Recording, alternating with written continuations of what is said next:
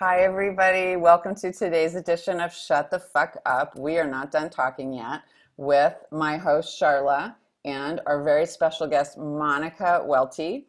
Monica and I have known each other for almost 20 years. We were NIA teachers in San Francisco, Bay Area together. We led 4 NIA retreats to Mar de Jade, Mexico, near Puerto Vallarta. And also, Monica, I don't know if you realize this, but we were like maverick door opening NIA teachers. We were the first one to lead retreats. I mean, maybe some teachers in Europe were doing it, but we like opened it up on the West Coast. Yeah, no one took retreats to Mar de Jade and all the places. Like, oh, wow. You and I were kind of it, but that's not true. Carrie and I went to Costa Rica. That's right. Yeah, I remember that. So I just want to like give us some kudos for being, like I said, mavericks. And a lot of things have happened since then, but now you live in Portland. And what are you up to now? We invited you on today to do your reading, and why don't you tell us what you're up to now? Well, now I'm living in Portland, Oregon, and I am a massage, normally I'm a massage therapist. Right now I'm a housewife. I'm getting used to that, baking sourdough bread. And then I'm a writer, an aspiring writer, I guess.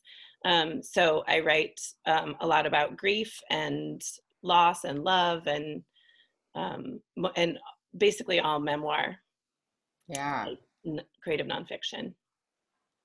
Yeah, and you've taken classes with some of our favorite writing teachers. Sharla and I know Lidia Yuknavitch because she presented at Esalen Writers Camp last year.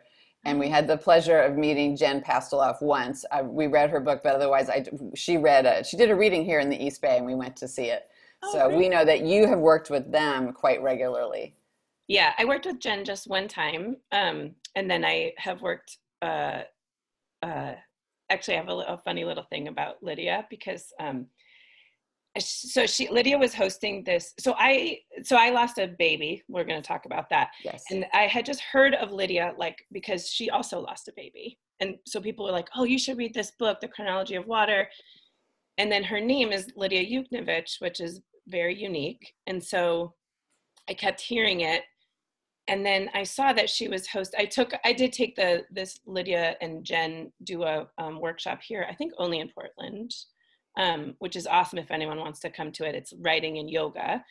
Anyway, so she was, she was hosting this workshop for a manuscript, and I had this like blog that I've written that's like 300 pages, and I was like, well, that could be a manuscript. Like, I didn't know anything about writing really, and so I'm supposed to have this whole manuscript written, and I didn't. I had 300 pages of blog, but I got in to the workshop anyway, and so it's just funny because in Lidia's book she talks about ways that she sort of like stole herself into things that she didn't belong in. Yes, that's right. So after workshops. Mm-hmm. Yeah, totally. So after that, there was a couple of us who didn't actually have manuscripts. So after that, they kind of came down with, you have to actually have a manuscript. But anyway, so I was lucky enough to work with Lidia on the sly in the very, very early stages of my learning to write. So I'm heavily influenced by her. Cool. Wow, what a wonderful mentor to stumble upon. Oh yeah, early on. Yeah, early on, and also the way that her writing is so much about the body and what's happening in your body and all of that, which is like Nia, right? She's absolutely the most perfect mentor for me, and just also her style of writing and the people that she attracts, who are writing just really, really innovative. Structure and form, and it's just been incredible to be a part of that the community that surrounds her. So yeah, nice. How is it going for you? Before I have you read, I really want you to read your stuff. You are right now a gig worker, so you're not working at the moment? Well, massage. So I have my own business, but it's our governor has deemed it unessential, which I guess, and also, you come into direct very direct contact with people. So yeah, I'm not working at the moment, but so I'm home with the kids and stuff. So I'm also not writing. I thought it's been an interesting self-study, I think, this quarantine time, because all of the reasons that I wasn't writing before are gone. Mm-hmm. So now I have new reasons. Not right. So now I'm like, oh, I'm just making up reasons. Right. That's what creative writing's all about. Being creative about the reasons for not writing. No, I don't think you're alone. In fact, I think you're pretty typical from all the other writers I know, where they're talking about, gosh, I have all this time now and I can't write. However, now Danielle is writing. She's prolific. It goes in bits and spurts. No, it goes in bits and spurts, and then all of a sudden I do nothing again. But yeah, but it's okay. It's gonna come back. My theory is we're all grieving to some degree, and the types of things we might write are about our grieving. I mean, it's hard to work on some project that you started pre-pandemic. I mean, I'm trying to write a memoir, a coming of age memoir, which sometimes seems unbelievably self-indulgent and uninteresting given what's going on in the outside world. But also I just feel like I'm going through grief. I feel unsafe. It's hard to like relax into that writing space where you feel like it's okay to block out the rest of the world and focus on really where you are. Yeah. Yeah, I woke up the other morning with this sense of like that moment of time where you don't remember what's happening. And then I remembered, and like, I don't have an income, like I'm fine, but I don't have an income, all of this like uncertainty, we can't make any plans, like all of this, right? The grief. And I woke up and I had that moment where I remembered, and I was like, oh, and I remember this. This is grief, right? That's right. That feeling of waking up and not knowing, and then all of a sudden the dread pops back up and it's like wham, you get hit with it again. That is so true. And I don't ever mean to say this, I hate when people say the lesson I learned or the gift I got, but at the same time it's like I'm practiced. I was like, oh, but this is easier, right? This is easier than the deep early part of grief, right? So there's a practice of being in uncertainty that is helping me along with this. So I don't know, probably other grievers feel that way too. It doesn't feel to me as bad a grief as I've suffered, but I also have not lost a person due to COVID-19. And if I did, I would probably have a big difference. That my grieving is for our earth and human beings that who I don't know all that well. Yeah. So it's a different grief, but. For me, it's also bringing up, it reminds me of living through the Vietnam War when I was a teenager, basically. Oh. And every night there was the body count on television. And then there was also this weird disconnect where you knew that some people were suffering tremendously in pain with their lives. And people were losing sons and brothers over there. But there are the rest of us who are just going about our daily lives with, really, if it weren't on TV at night, we would have had no direct contact with it and could be oblivious. And I think that I feel that way about the coronavirus. It's like, it's out there and really bad things are happening to so many people, but I'm fine. And yet I'm really upset. Yeah. And I'm really mainly, I think, upset for other people. I'm sort of suffering for them because my life is fine.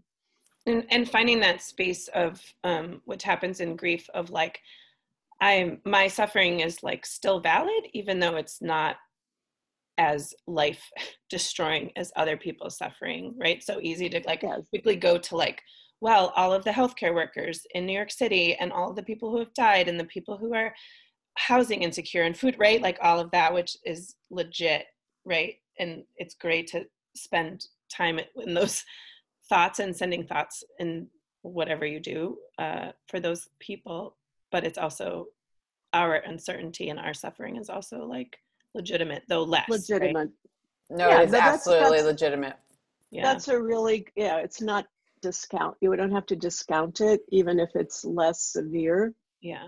And in fact, it kind of reminds us that we are all sharing this collective grief to different degrees. It's like that. There's a meme that's going around on Facebook that's like, we're all in the same storm, but we're not the same ship. I don't know if you guys have seen that, but I was really cool. That explains it. That's a great analogy. Yeah. I wanted to, so Monica, I'd love it if you read, but why don't you give us a little preview or pertinent information about what you're reading so that people know what it's about. Okay.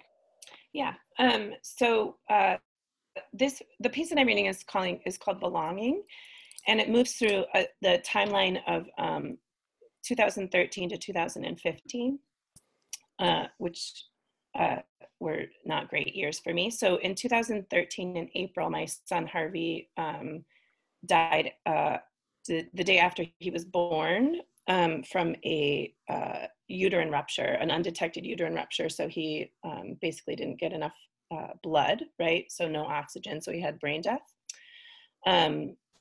And then 6 months after that, I had a surgery to fix the uterus didn't heal correctly. I had a surgery to fix the uterus, which was supposed to help me have another baby, but it turned out that I couldn't, that the way that the tear was and the way that they, I almost died in that surgery. And they saved my life, but they weren't able to save the uterus. And then I found out that my husband had been having affairs for like basically our whole, at first I thought it was just the beginning, and then it turned out it was basically for our whole, like almost dozen years together. And so we tried to, or I guess I tried to keep that marriage together, but it didn't work out. And so he met somebody in the middle of that. And so a year after my son died, my marriage ended. So from 2013 and 2014, it was just like very devastating. And that it really felt like the path that I was walking down had really disappeared. And so this piece, and then I met in 2015, I met my current partner, who's amazing. And we've put together our family. So now we each have a living daughter, and then she and I,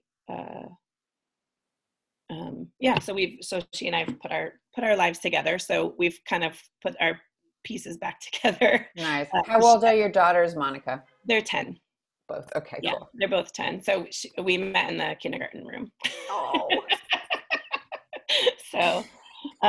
So this piece is called Belonging, and it began as like a study of like kind of this music that I realized, all these songs that have been significant have this word belong in them. And so I wrote it, and then I realized it's really like a study of the memoir that I'm working on.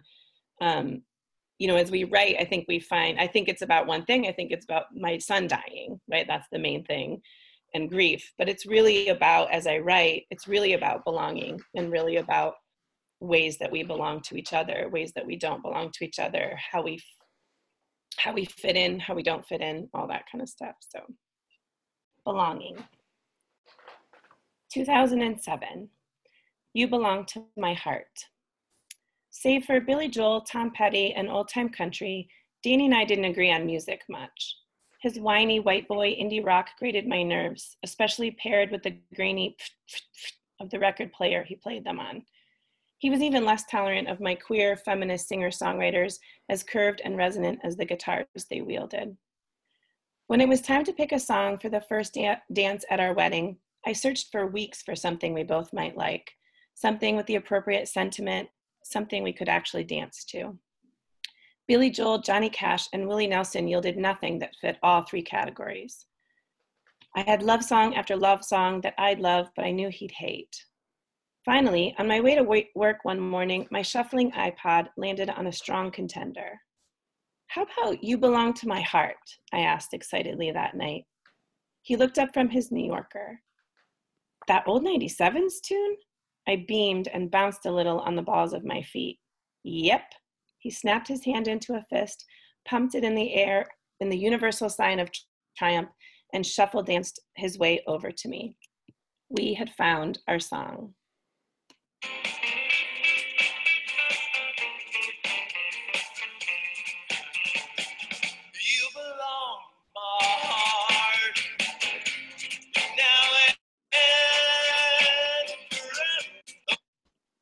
"2012, you belong to me." Our toddler dances on her squat little legs to the music playing in the kitchen. I sway my hips and rounding belly right along with her as I chop vegetables to roast for dinner. I sang to Vesta when she was in my belly. I stood in the shower, feeling its hot medicine soothe the new aches my body had from accommodating her. I wrapped my arms around the skin and muscle walls of her watery home. I sang as I swayed, "My sweet one, I call you my sweet one. You're my only sweet one. With my all, I call you my sweet one." A favorite little ditty by a favorite band called Fish. I made Fido Vesta a playlist. As I drove to work each day, the Be Good Tanyas and I assured Vesta that the littlest bird sings the prettiest song. The littlest bird sings the prettiest song. But it was my beloved Ani DeFranco who had the most important message for us. Me, a person who's never been too sure of this world, nor my place in it, I steeled myself to show this baby that she belonged here. Hoping she could hear me despite my swooshing heartbeat and all that gooey water in her ears, Ani and I sang, "You're gonna love this world if it's the last thing I do." With so much more to tend to now, baby brother, this little guy swishing around inside me, didn't have a playlist. He didn't even have one song. He heard Puff the Magic Dragon and Old McDonald in the car for Vesta, and the only singing was the lullabies that put her to sleep. But here in the kitchen came this song I kept hearing on the radio. "I belong to you, you belong to me, you're my sweetheart." "There it is, little guy," I thought to him. "There's your song. It's sweet and it's true, and it's the best I can do until you're here." I didn't hear any of the other words to the Lumineers' "Ho-Hey," just the ones he and I needed. Just the chorus, while chopping and dancing and growing inside me. 2013, I don't know where I belong. After he died, I lay in my bed empty, my body so recently full of all the blood and all that baby, my arms holding tight around what was left of him, the skin and muscle of my own belly, his only home. My new friends, mothers whose babies had also died, sent me songs that had brought them some comfort, songs about absence and starlight, songs with an endless ache. Willie Nelson and I sang Eddie Vedder's "Just Breathe." "Did I say that I want you? Did I say that I need you? Stay with me, oh, let's just breathe." My baby never took a breath on his own, never cried or cooed, his silent soul cocooned in his failing flesh. Perfect on the outside, ravaged on the inside, I needed a reminder to breathe. My uterus had torn open when he was being born, blood uselessly spilled into my abdomen and away from the placenta, the cord, his body, his brain. Hypoxic ischemic encephalopathy. There are no songs about that. No songs about wasted blood and birth accidents, no words to put to this particular music. I made him a playlist then. I put "Ho Hey" on there since it was his song, our song. I listened closely to the words for the first time now that his sister was occupied with preschool, now that I had the time.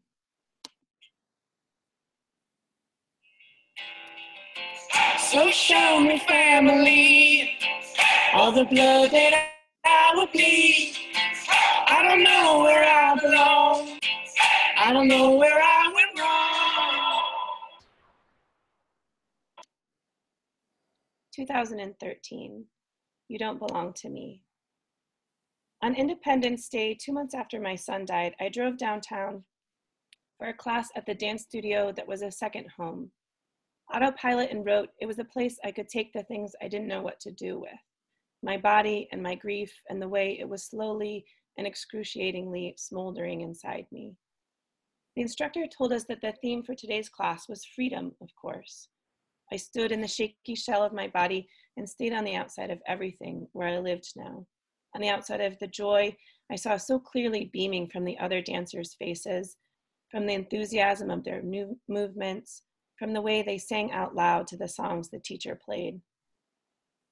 At the height of the class's playlist, George Michael's Freedom 90 came on, loud and in all its pop anthem glory.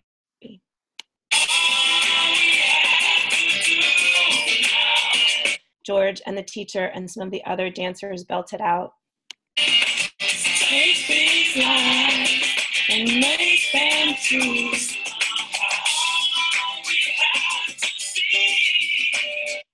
My eyelids heavy from weeks of crying, my zombie body making the steps the teacher made, my lips forming silent words. It's that I don't belong to you, and you don't belong to me, yeah, yeah. My bony scaffolding collapsed. I hit the wooden floorboards in a crumpled child's pose. He didn't belong to me, not ever. He was not mine to keep. Not the corporeal guarantee I thought myself entitled to. I began to loosen my grip on the filaments of ownership that I thought were cement. I began to let my son go. I howled my prayer from the floor in tune with the chorus. Freedom, freedom, freedom.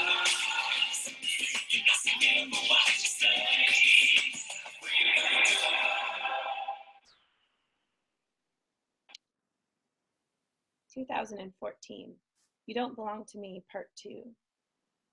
Maybe it's hindsight, or maybe my memory serves, and the way her name leaving his lips sounded like wind chimes on a warm spring afternoon really did betray him.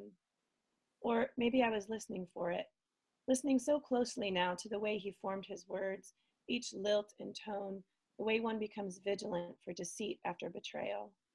After the betrayal unfolds itself in front of you like a cartoon shopping list, page after page, comically slapping to the floor. I stood there suspended in time, her name still quaking the air between us, and I knew. In that moment, I saw the exact contours of this new next woman, the way he would fit, the way she would fit snugly between us, the way, whether or not she was a perfect fit, he would leave this life we had forced our malformed selves into. And 1 year and 1 month after our son died, he did. Because I don't belong to you, and you don't belong to me. Yeah, yeah. 2015, I belong to you. I didn't believe in love anymore, not until the whole world tornadoed into my body the first time I saw the woman who would soon become the love of my life. It wasn't so much a courtship as it was a remembering, as it was a catching up, as if we'd always known each other, but just had been out of touch our whole lives. It was a rediscovery of a deep belief in a true and lasting love we had each longed for and eventually given up on, figuring it a childish fairy tale and settling into first marriages that matched us good enough, but not very well. Not very long after we started kissing with our eyes open. Relief waterfall down the front of me, seeing her up close, finally, feeling her soft lips puzzle piecing mine, I felt whole again. I felt whole for the first time. Cocooned in my room, glowing golden by the shaded lamp, we lay nearly nose to nose, quiet and listening to the playlist she created and continually evolved for us, quiet and listening to the stories of each other's lives told only through our eyes. Breathing and breathless, our bodies snug, curved and resonating in perfect harmony. In that moment, the song we were quite sure Brandy Carlisle had written just for us shuffled its way into the room. Without a plan, we both began to sing to each other. right there next to each other, up close, and also across all time and all space, across heartbreak and loss and betrayal, into the now, into the allowing, into the love. We sang, if I had all my yesterdays, I'd give them to you too.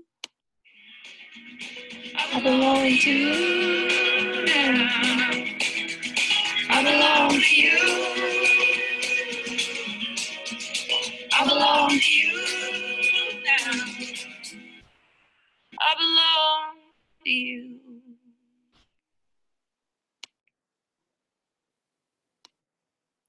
Thank you. Thank you so much. Thank you. Oh. That's so, that was so absolutely beautiful. Gorgeous. Thank you. Well done, Monica. Monica, how did you come up with the idea of performing this? You know, did you originally write it where the songs kept coming up and then decided to do it as a reading with the music? Yeah, there's a, in Portland, we have a reading called Songbook PDX. And the whole reading, it's like, I don't know how often it is, but anyway, each person reads a song about, reads a piece that they wrote about a song that's influenced them. And then after they read, person plays they play that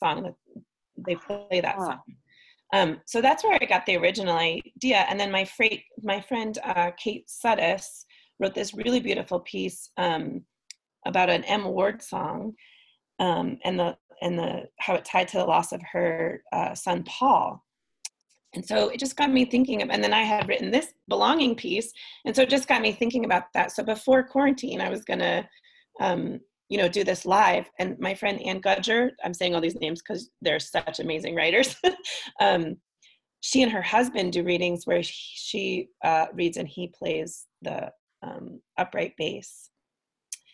And so I just thought, oh, all these ways that we can incorporate, and then I have friends who are singers that I had hoped would be also involved. But then once we were stuck at home, it didn't make sense to have so many people. But anyway, so then I thought, well, I was singing along to these songs, so maybe what I'll do is play them, use these little snippets within the piece, so that this reading that we just had was kind of incorporated music in all these different ways. Right, because you did this, was it just last week where you did this reading, and then also, all the other people joined in via Zoom. Yeah, I should explain that first. Yeah, no, that was really, it was so cool. It was really a great idea.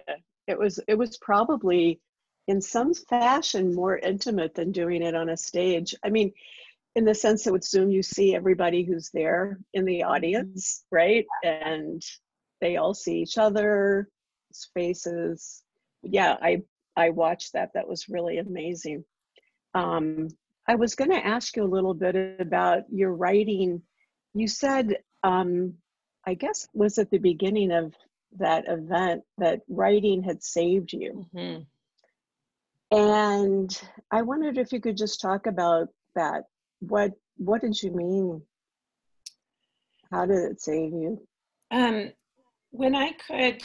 In the early days, so my daughter was 3.5 when my son died, and so she wasn't yet in school.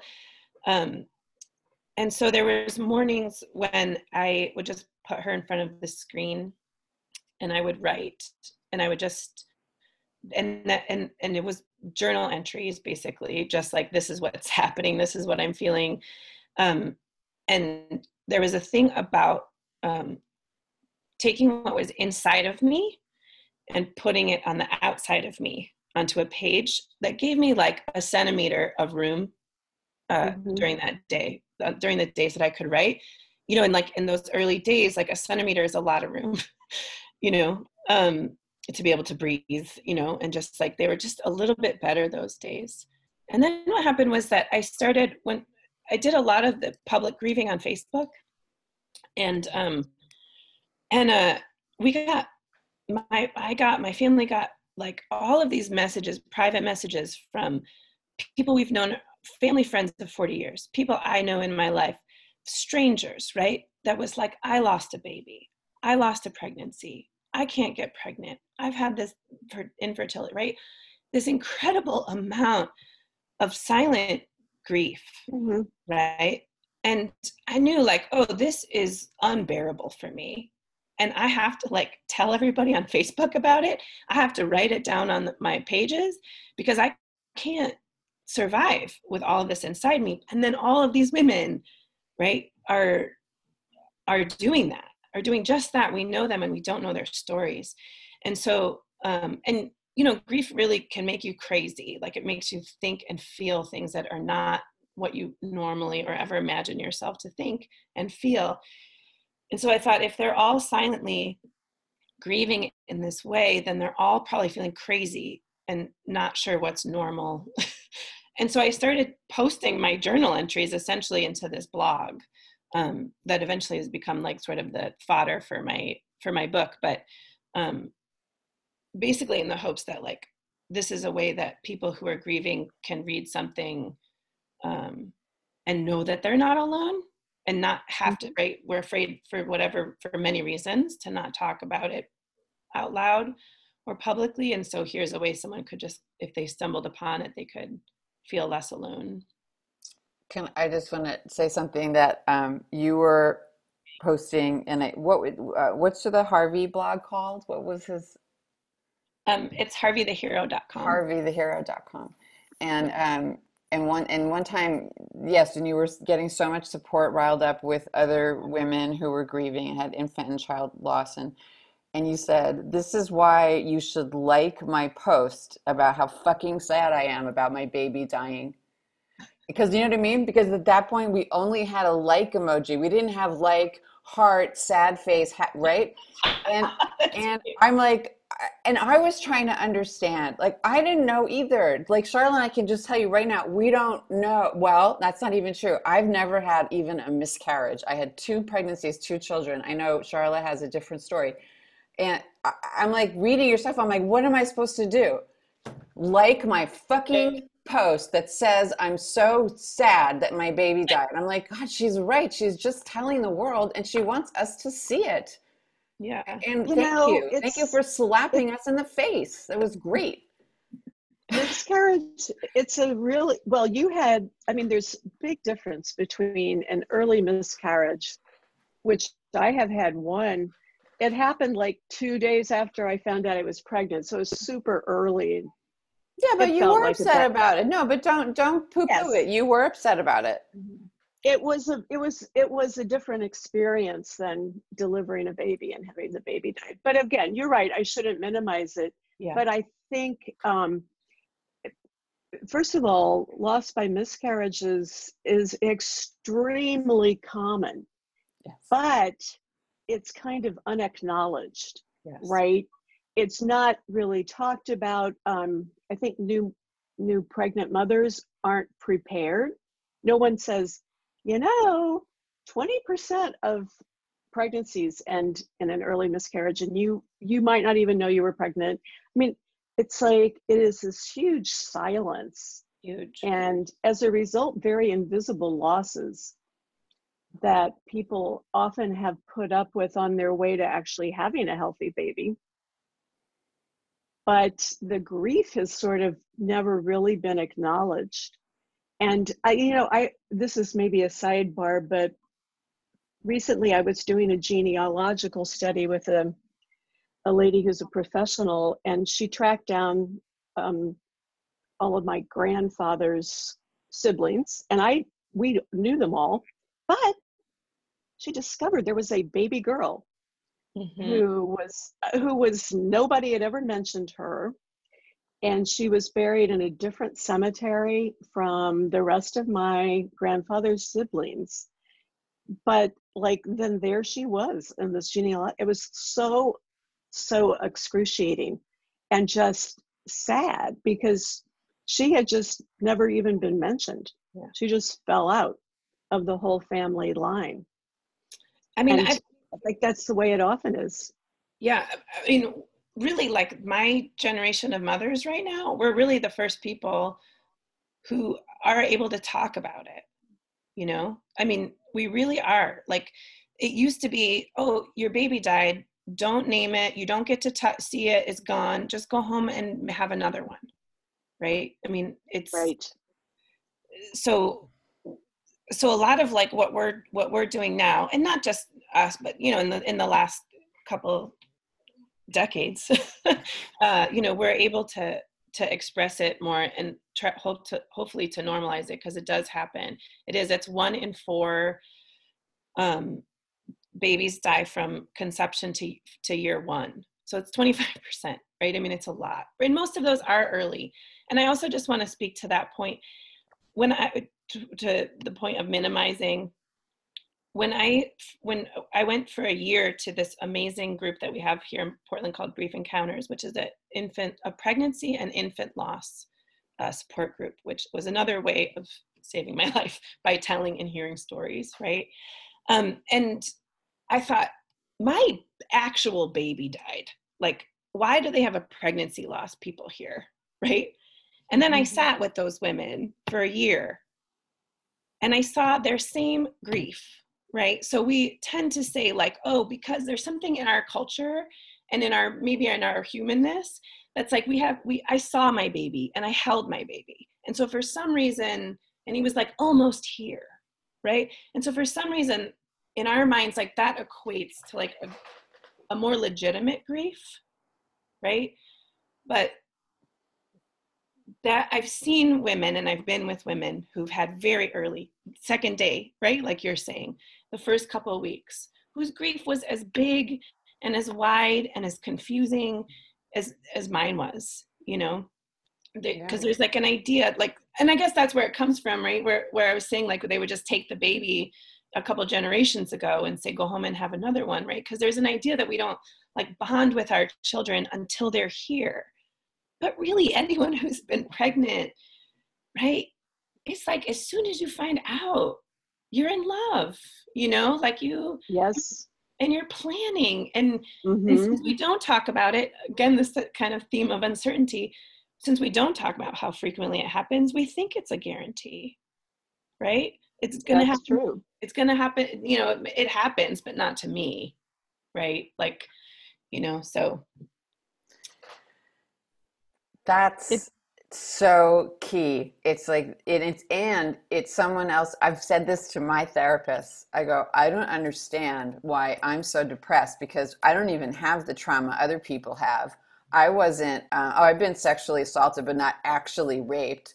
My children didn't die, blah, blah. I have all these reasons why I'm supposed to be okay. And I don't understand why I'm like falling on the floor at my therapist's office and considering killing myself. And I go, and then even shitty therapists go, oh, that's not your, that's doesn't matter. You can't compare, you know, your friend Monica's baby died and you're sad because it's like, not, you know, it's nothing to do with each other. It's your system. And, you know, so that was nice to hear.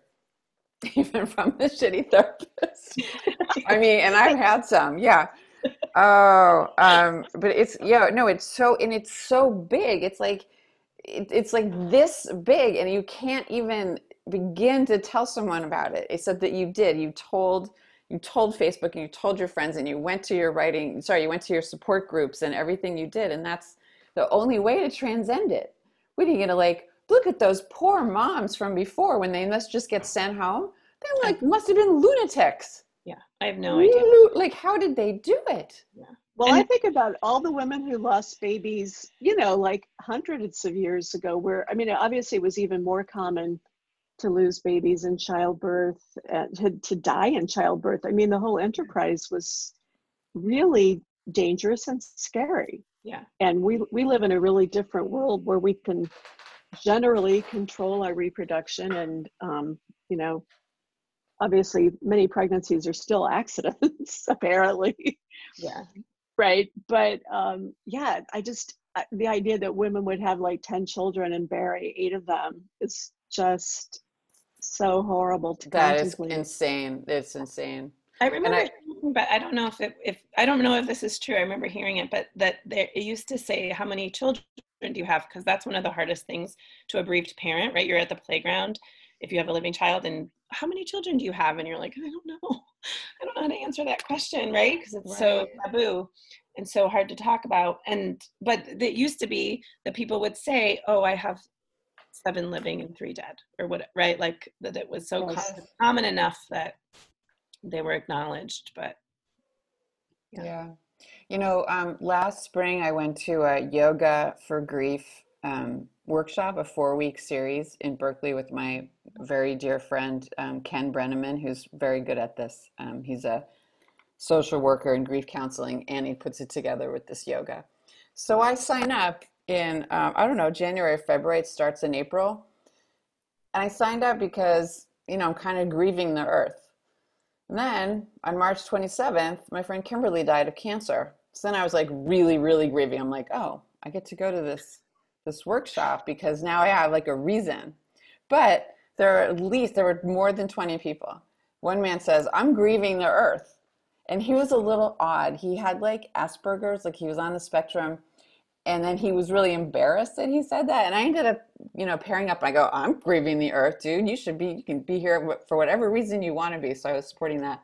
But anyway, this leads me to this other woman had her, somehow her child died. She never really said how old he was or what happened, but there were some, you know, she said she had no friends left, that nobody could be with her and her grieving anymore. And she told us that 3 times, 3 weeks in a row, bawling her head off. And then she left and she didn't come back the last week. So I wondered if she was okay. I know she wrote Ken and she said, Ken, tell everyone I can't come tonight, but I'm going to be okay. But I thought, what can we do for someone like her that she has no friends left? Like what, Monica, what can you do? Do you know about this? Oh yeah. I mean, so it's called secondary losses. And so secondary losses are exactly this, and children are especially hard. The loss of a child is especially hard for people to sit with. And I think that part of that is because after my son died, people would tell me about what they were going to do at their birth so that what happened to me wouldn't happen to them. Right. Right. And it's what it is like, I'm afraid, right? Like I'm afraid and I need to separate myself from you because I can't acknowledge that this is something, if this could happen to you, it could happen to me. And that's too hard to handle. Right. Yes. Yes. And we don't have a lot of skills, I think, in this culture to sit with things that can't be fixed. Right. And again, it's happening right now, right? There's a lot of uncertainty and it's really, and I think there's a lot of calls to like, let's just open everything up, right? And I was thinking about that the other day and I was like, this is our inability to sit with discomfort, to sit with something that's out of our control and out of, and that can't be fixed, right? It can't be fixed, not easily. And only painfully. Yeah, you know, people are rushing to say it's over. And I think the experts say this is actually the beginning. Yeah. And another, whatever, 12 months, 18 months. This is truly the beginning and people want to have it over with already. Yeah. And exactly. And so that's what I think that's a sort of a global evidence, or at least in our cultural evidence of this inability. Like we have these secondary losses because because we just aren't trained. We don't know how to sit next to someone and say, like, I remember my best friend, I kept my 2 very best friends. They were incredible. I never could have supported them the way they supported me. But I remember my friend saying to me, Monica, this is the worst thing that could have happened. And I kept thinking in my mind, this is the worst thing that could have happened. But then I would think, no, my daughter's alive. I still have my family. I still have my job, right? Like then I would give all those kind of conditions, minimizing like we've been talking about. And as soon as she said that, it just broke me open to saying, yes, I knew it. I knew this was the worst thing that happened, right? And because she had, for whatever reason, the ability just to say that, just to sit with it and not try to fix something that was unfixable, you know? She gave you permission to really grieve, and that's kind of the only way to ever get through it is to experience it fully. Yeah, exactly. And I think that that's, you know, part of it, which I feel a little bit, part of my secondary loss was a lot of the, you know, being involved in NIA, and I'm a massage therapist. I'm in a lot of holistic health, and there's a lot of like positivity culture there, right? And that was really hard for me because there's not a lot of room for grief and sadness if we're always going to gratitude quickly, and if we're always trying to find the joy, and if, right, like all that stuff. And it was started to become inaccessible to me. And so finding new places where I could, you know, really be able to and I still find myself as like, if you need somebody to be the pessimist of the group, it's me. If you want me to like, just let's keep talking about the hard stuff, like it's me, because I just feel like there's not enough room for it anymore. Oh, I think you're absolutely right. I think part of it is, you know, Americans are optimistic and upbeat, and it's like our culture wants people to go ahead and move on and pull yourself up by your bootstraps. Yeah. And also people have this idea that grief has got this start, finish, beginning, middle, end, where you like come to the end of it. It's like, I think that whole 5 stages of grief was helpful, but it's obviously not a linear progress where you just go through and then you're done, you know. And I think people want other people to finish grieving sooner than grief. And I mean, grief just can come back at any time. It's not something that you ever finish. No, ever. Yeah. Some taking a class. Like, okay, I got an A and now I'm on to the next thing. Yeah. In my support group, I remember one time they said, hey, we just want to like let you guys know that at about 6 months, people are going to start falling away. So we want to talk about how we can be prepared for that, and what you know, like finding the support that you need, and blah, blah, blah. And I swear to God, you guys, like clockwork. I didn't have a lot of relationship loss. I mean, for some reason, I'm like blessed with this amazing community. And maybe it's because I was just telling everybody, this is how I feel and I don't care, right? Like you will read it and listen to it. But I'll tell you what, at 6 months, those likes on my Facebook plummeted, right? Plummeted. And again, it's a natural thing. Like I was still at the beginning. Right? I was still trying to understand that it even happened at 6 months, right? And then people's lives are just moving on, right? They're just moving on, and they can't sit with it. But there was one person who was like, you know, in Jewish tradition, you get 1 year and then you're done. So I want you guys to be done at 1 year. And I was like, absolutely not. I know for certain I'm not going to be done at 1 year. Like, you know, so. You know, Monica, this is making me think of something else. I know it's pretty common when couples lose children, marriages often end. And I mean, if you feel like talking about that aspect, I don't know if you felt like that was what ended your marriage. I mean, obviously you talked about the infidelities of your husband, but was there something about the timing of discovering his infidelities that you think was connected to having lost Harvey? I mean, it's so hard to, it's hard to know. And actually there's new information that like a lot of marriages don't end. I can't remember what it was, but there was wrapped up in that statistic was something that threw the numbers. And cause I know very few people actually, and I know a lot of people who've lost babies, and I know very few people. So that's anecdotal, but it is a huge stressor on a marriage for sure. Yeah. And when I think about it now, I mean, now it's been 6 years since we broke up. When I think about it now, I think about, there was already obviously a lot of cracks in our marriage. And I think like the intensity and the level of my grief and the way that we grieve differently, mm-hmm. I think was probably a part of, like, basically what happened was he got sloppy in his infidelity.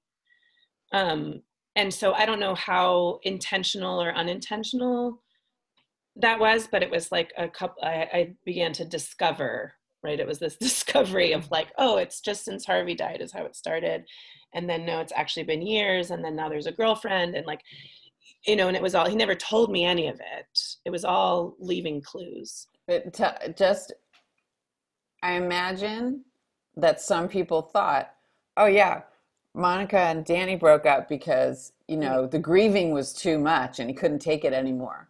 Yeah. Right? I bet you a bunch of people said that. Oh yeah. They still like, oh yeah, yeah. Yeah. So, you know, that's your story to tell. I'm like, but oh my God. Like, and it, what really kills me about that, and he, and I felt like he did a little bit of that too in the beginning, of sort of blaming Harvey, like this is Harvey's fault, right? Like, you know, the grief that resulted from Harvey. And that is really offensive to me because it does happen, but that's not what happened for us, right? No. Yeah. Oh my gosh. Yeah. I'm taking a deep breath. I'm thinking about adversity, and when couples encounter adversity, that is really a true, it's not just a true test of the marriage, but both people just become revealed in a way that they weren't revealed before. And also changed, you know? I think I think I'm such a different person, you know? Like there's parts of my personality that are different now, that are not, you know, that for a while, like are not, I thought we're going to come back. Like I was, again, with this timeline, like when I get back to normal, right? And it was 5 years. I remember a friend of mine sent me a text because one thing that happened for me was that my sort of like my communication with people, like with friends and family, has really changed. Like I don't call back. I don't text as often. I'm just not as communicative as I used to be. And that was one thing. And my friend wrote me, a text, and she was like, you never get back to me, and da da da. And I started to write my normal spiel of like, I'm still really having a hard time, and I don't know, you know. And then I was like, wait a minute, it's been 5 years. She's sending me this text 5 years later, and I'm still not able to communicate in our friendship the way that I used to. I'm not going to be able to, you know. That it's a permanent change. Yeah, and that's really stressful on a marriage, on a relationship, you know, the way that it really alters like our DNA in some ways. And it brings out really great stuff about us too. And then also just the way that people grieve differently. Like I don't talk about this too much, but my partners had losses as well. And when I first met her, I thought like, if I'm ever going to be with somebody, they're going to have to be grieving because they're going to have to understand. But she and I grieve very differently as well, you know? And so we rub up against each other in that, like her grief is quiet and internal and right, and my grief is like constant and out loud. You know, so I just sort of thought like, I'll find somebody and we'll understand each other, but grief is just so different for everyone. You know, that's such a good point, that people have grieving styles, or I don't know, that's what you call it, but yeah. And they're really hard to even explain, you know.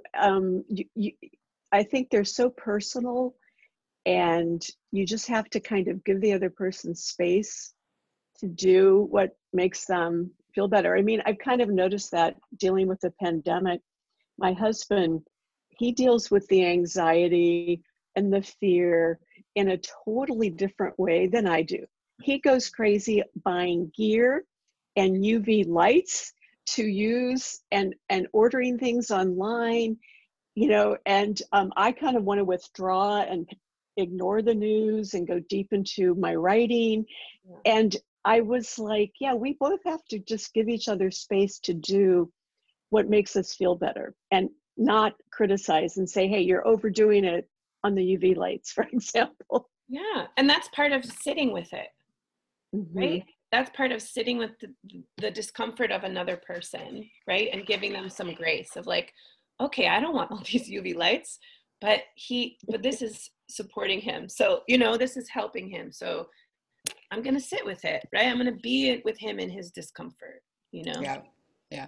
Just a different kind of grief, but we were talking about how all grief is real. Yeah. Each time that I've come back from expatriate experiences, I lived in Argentina and then more recently in China. And I have left those places in absolute agony. My life of that time died. It's not that I realize I'm living. I'm still, my husband, I have wonderful children, all of those things. I have this memory of what we did. And then I came back to America. It's dead. And people go, well, America's great. Why don't you like it here? I'm like, well, I guess I do, but I don't want to live here. Right. And then they go, well, you're back with me. I'm your friend and you're back with me. And I'm like, it's nothing to do with you. Right. So that's a great thing. It's my grief that I miss this whole place and all the things about it and the people I lived there and the, you know, and the subways and the spit on the ground. It's nothing to do with that. I want to have coffee with you right now. Yeah. So it's that. So people should shut the fuck up. So that's the name of our podcast about what they think about other people's grief. Yeah. And honestly, and no one could understand that. I had to buy books that validated. That said, when you repatriate to your home country, it's a fucking shit show, especially for the trailing spouse. The person who's working is like, yeah, cool, I got a new job or whatever. But the trailing spouse is like, oh, I made a whole life for us there, and I learned Spanish, and I learned Mandarin, and I took the subway with crazy people, you know, and no one gives a shit about that.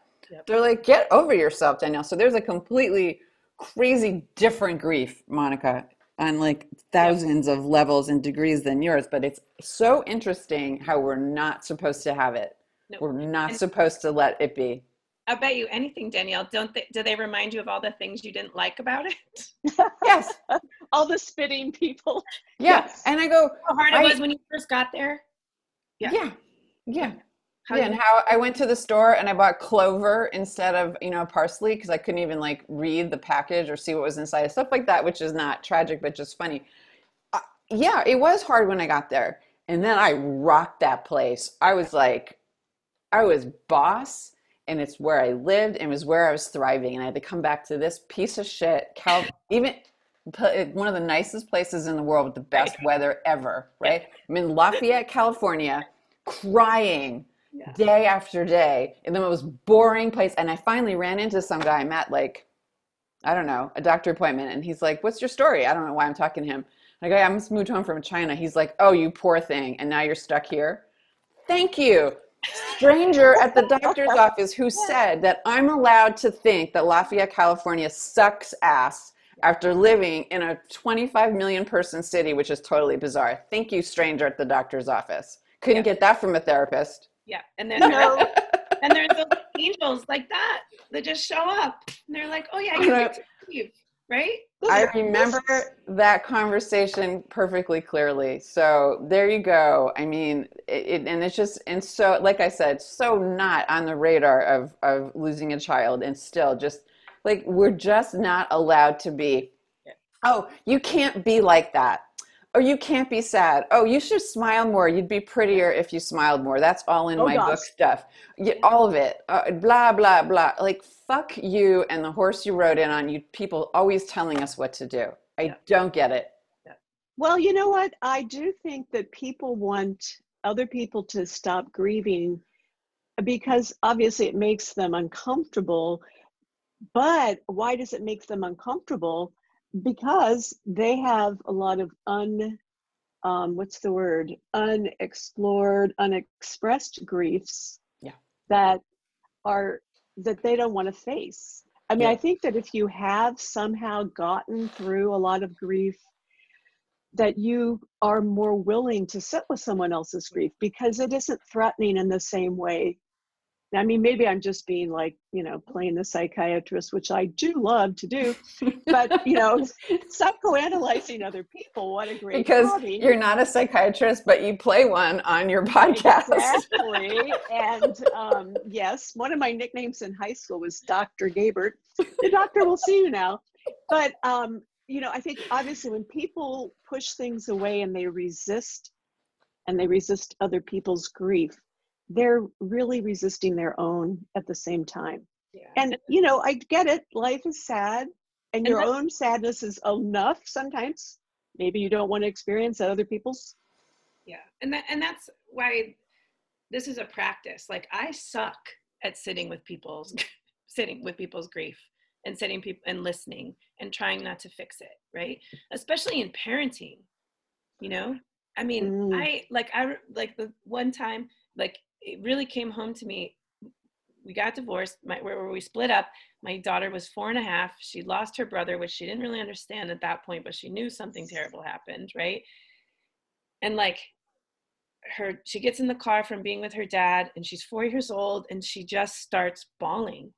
And I'm going through my, like, okay, what am I going to say? How do I help her? How do I fix this? And I was like, oh my God, she misses her dad. I can't fix it. We're not getting back together, right? Like what I have to do is just sit with her and tell her it's really hard. This is really hard to be 4 years old and to go back and forth and to have to miss your parent that you're not with and to want to be, right? And to validate, you know? And that was such a big lesson. But every single day, I mean, that was 6 years ago. Every single day I have to stop myself, if I remember, from fixing her, right? From stopping what she's feeling by giving her a solution or telling her it's not important, or right? Because we don't nobody's ever taught us how to do this, right? It's pretty revolutionary when you think about it, right? I mean, also speaking of China, right? Ancient Chinese teachings have been telling us to do this forever, right? Like, but so few people in our actual lives sit with us and listen, you know, and don't try to fix us. That's what the miracle of the entire, you know, the 12-step programs and all of the group things that you sit down in a chair and say your name and say your story and no one's like gonna fix you. They're just like, thank you for your share. It is a miracle. I am looking for online therapy because I don't have one and we're in Zoom land. And honestly, it's for free. I could just go to some frickin', you know, Al-Anon meeting, Codependence Anonymous meetings, whatever I want, and just tell someone my story. I'm probably going to feel a lot better. Yeah. It's free. I'm like, got to get on that. Yeah. Well, it's, I think it's the power of someone is listening and they're witnessing. I mean, that is just so healing sometimes to have someone witness your pain, not try to fix it, just accept it. But it's kind of acknowledging it. Yeah. And giving you permission to feel what you feel.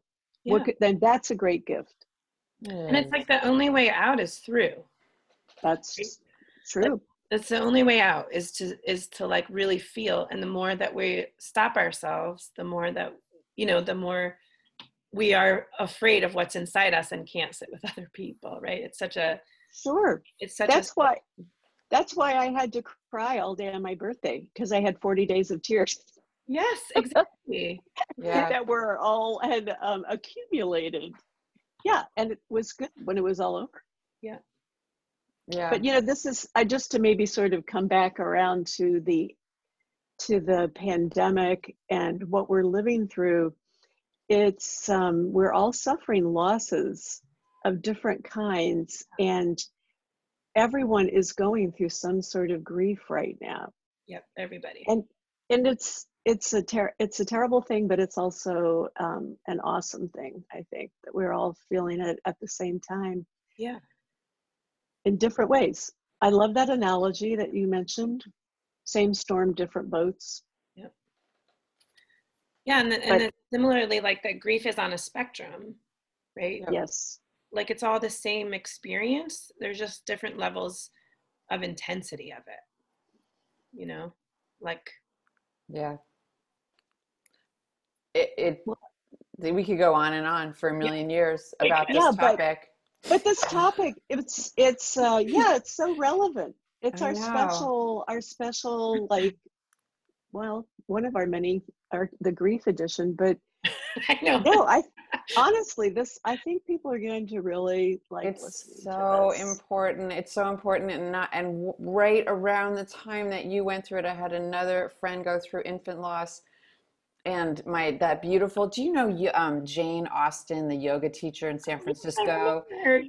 Do you know that she caught my baby? So she was a midwife before she was the yoga teacher of teaching our women prenatal stuff, right? So she every year she collects all the names before she does like this whole altar of babies who were lost. And so it's all around me, not just you, but like all these other swirling people that I might not know in person. So it's been in my awareness, and something that I didn't know, you know what I mean? Like I just said, I had two pregnancies and two children, and I'm so very fortunate for that. And I'm also fortunate to know people who are real about themselves. And Monica, that is you.